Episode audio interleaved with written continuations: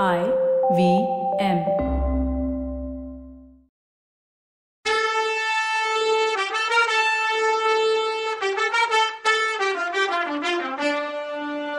வணக்கங்க. நான் கவிதா பேசுறேன். வெல்கம் டு கதை பாட்காஸ்டின் பொன்னியின் செல்வன். இது எபிசோட் நம்பர் நூறு. ஹே நூறாவது எபிசோட் வந்துட்டோம். என்னன்னு பார்க்கலாம். இன்ட்ரெஸ்டிங்கான எபிசோடா இருக்குமோ? என்னவோ தெரியல எனக்கு. பார்க்கலாம் வாங்க. மயக்கமாயிட்டு இருந்த வானதியை தூக்கிட்டு வந்த பொன்னியின் செல்வர் அக்கா வானதியை பாரு. விழும்போதே மயக்கமாயிட்டா போல அப்படின்னு சொல்லும்போது சிரிச்சுக்கிட்டே அவர் கையில இருந்து குதிச்சா வானதி. அடி கள்ளின்னு சொன்னா குந்தவை. நீ சுயநினைவோட தான் இருந்தியா? மயக்கமாகலையான்னு கேட்டா. அக்கா கண்ணை மூடிட்டு மயக்கமாயிட்ட மாதிரி படுத்திருந்தேன்னா வானதி. அக்கா அவ ஏன் அப்படி நடிச்சான்னு கேளுக்கா அப்படின்னாரு இளவரசர். அதுக்கு வானதி அக்கா நான் அடிக்கெல்லாம் இல்லை. அவர் என்னை தொட்டதும் எனக்கு கூச்சமா போயிடுச்சு. வெக்கமா வந்துடுச்சு. அதான் கண்ணை மூடிக்கிட்டேன்னா. அதுக்குள்ள இளவரசர் அது எப்படி எனக்கு தெரியும்? அவ மயக்கம் போடுறது தான் வழக்கமாச்சே. அதனால தான் நான் அப்படி நினைச்சேன்னாரு. அதுக்கு வானதி இனிமே நான் மயக்கம் போட்டு விழவே மாட்டேன். அப்படியே விழுந்தாலும் இவர் இருக்க இடத்துல மயக்கம் போட மாட்டேன்னா. அக்கா இன்னைக்கு நான் இவருக்கு செஞ்ச உதவிய இவர் என்னைக்குமே மறக்காம இருக்கட்டும்னா. என்னடா அது? புது கதையா இருக்கே. இவ காளை மாட்டிக்கிட்ட மாட்டிக்கிட்டு இருக்கும்போது உடம்பு முடியாம அப்பதான் சரியாகி வந்திருக்க. இளவரசர் தான் உடம்பையும் மறந்து கால்வாயில தண்ணியில இறங்கி மின்னல் வேகத்துல ஓடி போய் பார்த்து இவ விழறதுக்கு முன்னாடி புடிச்சு அப்படி இவ என்னவோ தனக்கு நன்றி சொல்லணுங்கிறா? என்னடா நடக்குது இங்கன்னு நாம யோசிக்கும்போது வானதி அதுக்கு என்ன சொல்றா? இளவரசர் ஒன்றும் புரியாம என்னது இவ? எனக்கு உதவி பண்ணாளா? நல்லா இருக்கே கதைன்னு சொன்னதும் கொஞ்சம் சர்ப்ரைஸ் ஆயிருந்த குந்தவி வானதியை பார்த்து என்னடி சொல்ற? ஒளராத தம்பி உனக்கு செஞ்ச உதவியா மறக்க மாட்டேன்னு சொல்ல வந்து மாத்தி சொல்லிட்டியா என்ன? அப்படின்னு கேட்டா. இல்லவே இல்லக்கா. நான் தான் உங்க தம்பிக்கு பெரிய உதவி பண்ணியிருக்கேன். அவர் எனக்கு நன்றி சொல்லியே தீரணும்னா. அதுக்குள்ள இளவரசர் அக்கா நான் இவளை தண்ணியில விழாம காப்பாத்திட்டு நன்றி வேற சொல்லணுமா? உன் தோழிக்கு பைத்தியம் முத்திடுச்சு. டாக்டர் கிட்ட கூட்டிட்டு போன்னு சொன்னார். எனக்கு பைத்தியம் ஒன்றும் பிடிக்கலக்கா. மனசெல்லாம் சரியாதான் இருக்கு. இவருக்கு தான் மனசு குழம்பி போய் கிடக்கு. இவர் சின்ன வயசுல ஒரு தடவை காவேரியில விழுந்தாருனும் ஒரு பொண்ணு இவரை எடுத்து காப்பாத்தினாங்கன்னு சொன்னீங்கல்ல? அதே மாதிரி மறுபடியும் இவர் கடலுக்குள்ள விழுந்து தத்தளிச்சார். அங்கேயும் ஒரு ஓடக்கார பொண்ணு வந்து தானே இவரை காப்பாத்தினா? இப்படி பொண்ணுங்களா வந்து இவரை காப்பாத்துறதே வேலையா போச்சு. அந்த வழக்கமான வேலையை மாத்துறதுக்கு தான் நான் இவருக்கு உதவி பண்ணேன். கால்வாயில விழப்போன ஒரு பொண்ணை இவர் காப்பாத்தினார்னு நல்ல பேர் வாங்கி கொடுத்தேன். அதுக்காக இவர் எனக்கு தானே நன்றி சொல்லணும் அப்படின்னு சொன்னான். இதை கேட்டதும் குந்தவையும் பொன்னியின் செல்வனும் பயங்கரமா சிரிச்சாங்க. வானதியும் சிரிச்சா. இவங்க மூணு பேரும் சேர்ந்து சிரிச்ச சிரிப்பு சத்தம் நந்தி மண்டபத்தையும் தாண்டி எதிரொலிச்சுது. படகுல உட்கார்ந்துட்டு இருந்த சேந்தன் அமுதன் காதலையும் பூங்குழலி காதலையும் கேட்டது. அமுதா அங்க மூணு பைத்தியங்களும் சேர்ந்து சிரிக்குது கேட்டியா? அப்படின்னு கேட்டுட்டு சிரிச்சான் அமுதனும் சேர்ந்து சிரிச்சான். தென்னந்தோப்புல இருந்த பறவைகளும் சேர்ந்து சிரிச்சுது. இத்தனை நேரம் கால்வாய் கரை மேல கம்பீரமா நின்ன காளையும் ஹூம்னு கொம்ப அசைச்சு சிரிச்சுது. அது கூட சேர்ந்து கடல் அலைகளும் சிரிச்சுச்சு. கடல்ல இருந்து வந்த குளிரான காத்தும் மிருதுவான குரல்ல சிரிச்சிச்சு இவங்க உலகத்தோட சேர்ந்து சிரிக்கட்டும். மனுஷங்க அவங்க குணத்துல இருந்து எப்போ அரக்க குணத்துக்கு மாறுறாங்கன்னு நம்ம கவனிச்சா அரக்கன் உள்ளேயே தான் இருக்கான். தனக்கு எதுவும் எதிர்பார்த்து கிடைக்காம போகும்போது சரி விட்டு தள்ளு. சீச்சி இந்த பழம் புளிக்கும்னு போறவங்க சில பேர். அவனை உண்டு இல்லைன்னு பண்றேன் பாருன்னு கிளம்புறவங்க சில பேர். மனசார சபிச்சுட்டு வஞ்சனைய வச்சுக்கிறவங்க சந்தர்ப்பம் கிடைக்கும் போது போட்டு தள்ளுறவங்க சில பேர். அந்த நேரம் சபிச்சுட்டு மறந்து போறவங்க சில பேர். இந்த கடைசி கேட்டகரி தான் பூங்குழலின்னு நான் நினைக்கிறேன். அரக்ககுணம் திட்டும்போது எட்டி பார்த்துட்டு திரும்பி உள்ள போய் தூங்கிடும்னு நினைக்கிறேன். மற்ற எல்லா விதத்திலையும் அவ நல்ல பொண்ணு. உதவுற குணம் உள்ளவ. உண்மையா இளவரசர் மேல பாசம் வச்சிருக்கவ. ஆனா அவ வளர்ந்த விதம் அவளை இயல்பா இப்படி திட்ட வைக்குதோ? அத அவ நெஞ்சார செய்யலன்னு நான் நம்புறேன். இனிமே கதை போற போக்க வச்சுதான் அவ பாம்பா பழுதான்னு முடிவு பண்ண முடியும். மூணாவது பாகம் முடிய போகுது. எனக்கு கதை ஆரம்பிச்சதுல இருந்து இந்த ஆதித்த கரிகாலன் கேரக்டரை நிறைய தெரிஞ்சுக்க முடியலையேன்னு ஒரு ஆதங்கம் இருக்கு. அது நிறைவேறும்னு நான் நம்புறேன். சமீபத்துல என் ஃப்ரெண்டு ஒருத்தி ரொம்ப ஆதங்கப்பட்டா. என்னன்னு பாக்குறீங்களா? ஆதித்த கரிகாலனை நம்ம சரியா கொண்டாடலையோ? நாம மட்டும் இல்லை. நம்ம வரலாறேன்னு ஒரு ஆதங்கம் அவளுக்கு. ஆதித்த கரிகாலன் ஒரு சரியான வீரன் வீராதி வீரன். வீரபாண்டியன் தலை கொண்ட கோப்பர கேசரின்னு சின்ன வயசுலயே பட்டத்தை தலையில சுமக்க முடியாம சுமந்தவன். கடல் கடந்து போய் புலிக்கொடிய எல்லா நாடுகள்லையும் பறக்க விடணும்னு மனசுல தீராத ஆசையோட இருந்தவன்.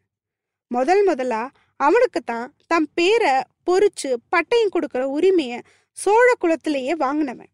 தான் அப்பா அம்மாவுக்காக காஞ்சியில பொன் மாளிகை கட்டினவன். கடைசி காலத்துல சுந்தர சோழர் அங்கதான் இறந்தார்னு ஒரு சில வரலாற்று ஆசிரியர்கள் சொல்றாங்க. கொஞ்சம் அவசர புத்தி உள்ளவன். நட்ப பெருசா மதிக்கிறவன். ராஜராஜனுக்கு பதிலா அவன் ஆட்சியில இருந்திருந்தா அவனோட வாரிசுகள் தான் அடுத்து சோழ குல வாரிசுகளா வந்திருப்பாங்க. அவன் ஒரு நல்ல அரசராகிறதுக்கு உள்ள எல்லா தகுதியோடையும் இருந்தான். வீரபாண்டியனை கொல்லும்போது கூட அந்தணர்கள் குடியிருப்பு இருக்க இடத்த டிஸ்டர்ப் பண்ண வேணான்னு கேட்டுக்கிட்டவன். ஆனா அதுல ஏமாந்துட்டோன்னு தெரியும் போது தன்னையும் அறியாத உக்கிரமான மனநிலைக்கு போற அவசர புத்திக்காரன். ஆனா பேசிக்கா நல்லவன். ரீசண்டா ஓணம் பண்டிகை வந்துட்டு போச்சு. ஓணம் எந்த நாள்ல கொண்டாடுறோம்? வாமனர் அவதரிச்ச நாள்ல. எதுக்காக வாமனர் அவதரிச்சாரு? மகாபலிய கொல்ல அவதரிச்சாரு. மகாபலி யாரு? மகாபலி அசுர வம்சத்துல வந்த ஒரு அரசன். நல்லவன் வல்லவன் வீராதி வீரன் தான் மக்கள் தன்னோட ஆட்சியில சுபிக்ஷமா இருக்கிற மாதிரி பாத்துக்கிட்டவன். இது எல்லாருக்கும் தெரியும். கூடுதல் தகவல் என்னன்னா இவன் பிரகலாதனோட பேரன். அவன் வம்சத்துல வந்தவன். பிரகலாதன் யாரு? நரசிம்ம அவதாரத்துல விஷ்ணு மனுஷரும் மிருகமும் இல்லாத உருவமா வந்து இரண்யனான அப்பாவை கொன்னு பிரகலாதனுக்கு காட்சி தருவாரே. அதே பிரகலாதனோட பேரன் தான் மகாபலி. மகாபலி பெரிய வீரன்கிறதுனால சும்மா இருக்காம தேவர்களோட தம் பலத்தை நிரூபிக்கணும்னு போருக்கு போறான். அசுரர்களுக்கும் தேவர்களுக்கும் எப்பவுமே நடக்கிறது தானே இந்த போரு? அந்த போர்ல இந்திரன் மகாபலி மூக்க உடைச்சு தோக்கடிச்சு அனுப்புறான். வந்தவன் சும்மா இல்ல. இந்த இந்திரனையும் தேவர்களையும் சும்மா விடக்கூடாது. என்ன தோக்கடிக்கிறதான்னு அவன் ஈகோ அவனை சும்மாவே இருக்க விடல. அசுரர்கள் குரு சுக்கராச்சாரியார் கிட்ட டிஸ்கஸ் பண்றான். அவர் வேள்வி பண்ண சொல்றாரு. விக்ரஜித்னு ஒரு யாகம் பண்ணி அதுல இருந்து அவனுக்கு அள்ள அள்ள குறையாத அம்பும் வில்லும் இருக்கிற மாதிரி ஒரு ரதம் கிடைக்குது. அதை எடுத்துக்கிட்டு நேரா தேவலோகத்துக்கு தான் போறான். கிடைச்சவங்களை எல்லாம் அடிக்கிறான். இவனுக்கு பயந்து தேவர்கள் எல்லாம் ஓடி ஒளியிறாங்க. மகாவிஷ்ணு கிட்ட போறாங்க. உங்க பக்தன் பிரகலாதனோட பேரன் மகாபலி இப்படிலாம் பண்றானே. எங்களை நிம்மதியா வாழ விட மாட்டானே நீங்க எதுவுமே பண்ண மாட்டீங்களான்னு கேக்குறாங்க. அப்போ விஷ்ணு சொல்றாரு அவன் பேசிக்கா நல்லவன் என் உண்மையான பக்தன். அவனை யாராவது அடிச்சா அவன் திருப்பி அடிக்கலாம். ஆனா ஆணவத்தினால அவன் தேவர்கள் மேல போர் தொடுக்கிறது சரியில்லைதான். இவனுக்கு ஒரு பாடம் புகட்டணும்னா நான் ஒரு அவதாரம் எடுத்து தான் பண்ணணும். நான் செய்யறேன் நீங்க கவலைப்படாதீங்கன்னு சொல்லிட்டு காஷ்யப முனிவருக்கும் அதிதிக்கும் மகனா பிறந்து வளர்றாரு. இதுக்கு இடையில மகாபலி சந்தோஷமா மேலோகம் பூலோகம் பாதாள லோகம்னு மூணு உலகத்தையும் ஆண்டுட்டு வரான். தான் மக்களை பூலோகத்துல சகல சந்தோஷத்தோடையும் வச்சிருக்கான். ஆனா அவன் தேவர்களை பழி வாங்கணும் அந்த ஆட்சியை மெயின்டைன் பண்ணணும்னா என்ன பண்ணணுங்கிற யோசனையை மட்டும் விடல. தான் குரு சுக்கராச்சாரியார் கிட்ட அட்வைஸ் கேட்டுட்டே இருக்கான். அப்போ அவரு அஸ்வமேத யாகம் பண்ணினா அதோட அவிர்வாகம் அந்த வேள்வியிலேருந்து கிடைக்கிற பலன் உன்னை வேற லெவலுக்கு கொண்டு போகும். உன்னை யாரும் அடிச்சுக்கவே முடியாதுன்னு சொல்றாரு. அவன் அஸ்வமேத யாகத்தை தொடங்குறான். ஆக்சுவலா யாகத்தை தொடங்குறதுக்கு முன்னாடி நிறைய அந்தணர்களுக்கு தானம் கொடுப்பாங்க. இவங்க தானம் முடிச்சுட்டு யாகம் தொடங்கின அப்புறம் வாமனன் அங்க வர்றாரு. அதாவது வாமனனா அவதாரம் எடுத்த மகாவிஷ்ணு. மூணு அடி உயரமும் தாழம்பு கொடை ஒரு கையிலையும் கமண்டலம் ஒரு கையிலையும் அதாவது தானம் கொடுக்குறவங்க தண்ணி தெளிச்சு இதை நான் உனக்கு கொடுக்குறேன்னு சொன்னாதான் கொடுத்ததா அக்செப்ட் பண்ணுவாங்க வாங்குறவங்க. அதனால தண்ணி இல்லாம வந்து கொடுக்காம முடியாம போயிடுச்சுன்னா அதனால தலைவர் ஃபுல் அரேஞ்ச்மெண்ட்டோட வராரு. வந்து தானமா மூணு அடி நிலம் வேணும்னு கேட்குறாரு உடனே அசுரகுரு சுக்கராச்சாரியாருக்கு வந்திருக்கிறது மகாவிஷ்ணுவோட அவதாரம்னு புரிஞ்சிருச்சு. அவர் உடனே அச்சோ தானமெல்லாம் கொடுத்து முடிச்சாச்சே இப்போ வர்றீங்களே நாங்கள் யாகமே ஆரம்பிச்சிட்டோமேன்னு தவிர்க்க பார்க்குறாரு அப்போ வாமனர் இல்லை எனக்கு புரியுது. சில தவிர்க்க முடியாத காரணத்தினால நான் வர லேட் ஆயிடுச்சுன்னு தன் நிலைமையை வாமனர் வளர்க்குறாரு. மகாபலி உடனே இல்லை என் மக்கள் எது கேட்டாலும் எந்த நிலையிலையும் செய்ய நான் கடமைப்பட்டவன். யாக ஆரம்பிச்சா என்ன? தானம் தானேன்றார். அப்போ குரு அடை முட்டாளே வந்திருக்கவர் மகாவிஷ்ணுடா. உன் யாகத்தை நிறுத்த தான் இந்த வேலை பார்க்குறாருன்னு சொல்கிறாரு ச்சே சாதாரண மக்கள் கேட்டாலே என்னால் மறுக்க முடியாது. என் கடவுளே எனக்காக அவதாரம் எடுத்து வரும்போது என்ன நீங்கன்னு மூணு அடி நலந்தானேன்னு கொடுக்க ரெடி ஆகிறான். இவனை காப்பாத்த என்ன வழின்னு யோசிச்ச குரு வண்டா மாறி கமண்டலத்து உள்ள போய் தண்ணி வர்ற வழியா அடைச்சுக்கிறாரு. கடவுள் அவதாரமா வர்றாருன்னா ஒருத்தனை அழிக்கதானே? இவன் கதை முடிய போகுது. காப்பாத்த என்ன வழின்னு குரு யோசிச்சு இந்த வேலையை பண்றாரு.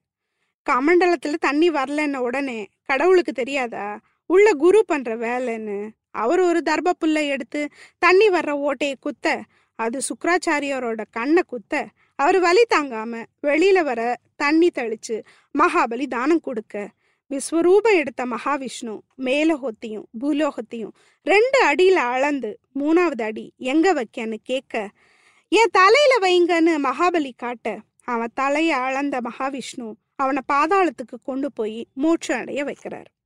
மகாபலி சாகரத்துக்கு முன்னாடி என் மக்களை என் ஆட்சியில நல்லபடியா வச்சிருந்தேன். அவங்க என்னன்னைக்கு மகிழ்ச்சியா இருக்கிறத நான் வந்து வருஷம் ஒரு தடவை பார்க்கணும்னு வேண்டிக்கிட்டு ஓணம் அன்னைக்கு விசிட் பண்றதா சொல்லுது புராணம். இதுல மகாபலி கேரக்டரை நான் ஆதித்த கரிகாலனா பாக்குறேன்.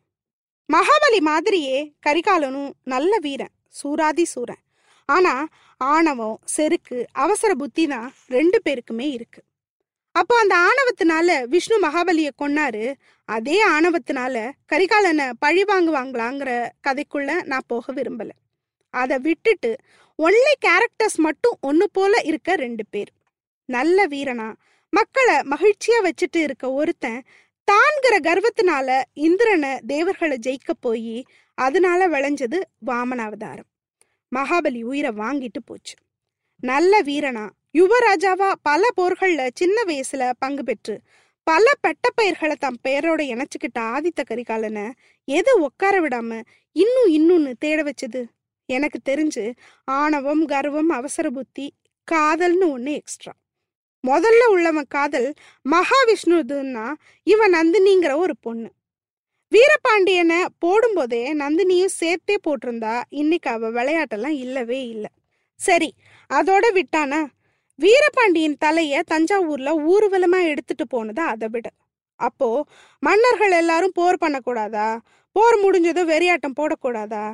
வரலாறு நல்லா படிங்கன்னு சொல்றீங்களா? ஜெயிக்கலாம். ஜெயிச்ச பின்னாடி குத்தாட்டமும் போடலாம்.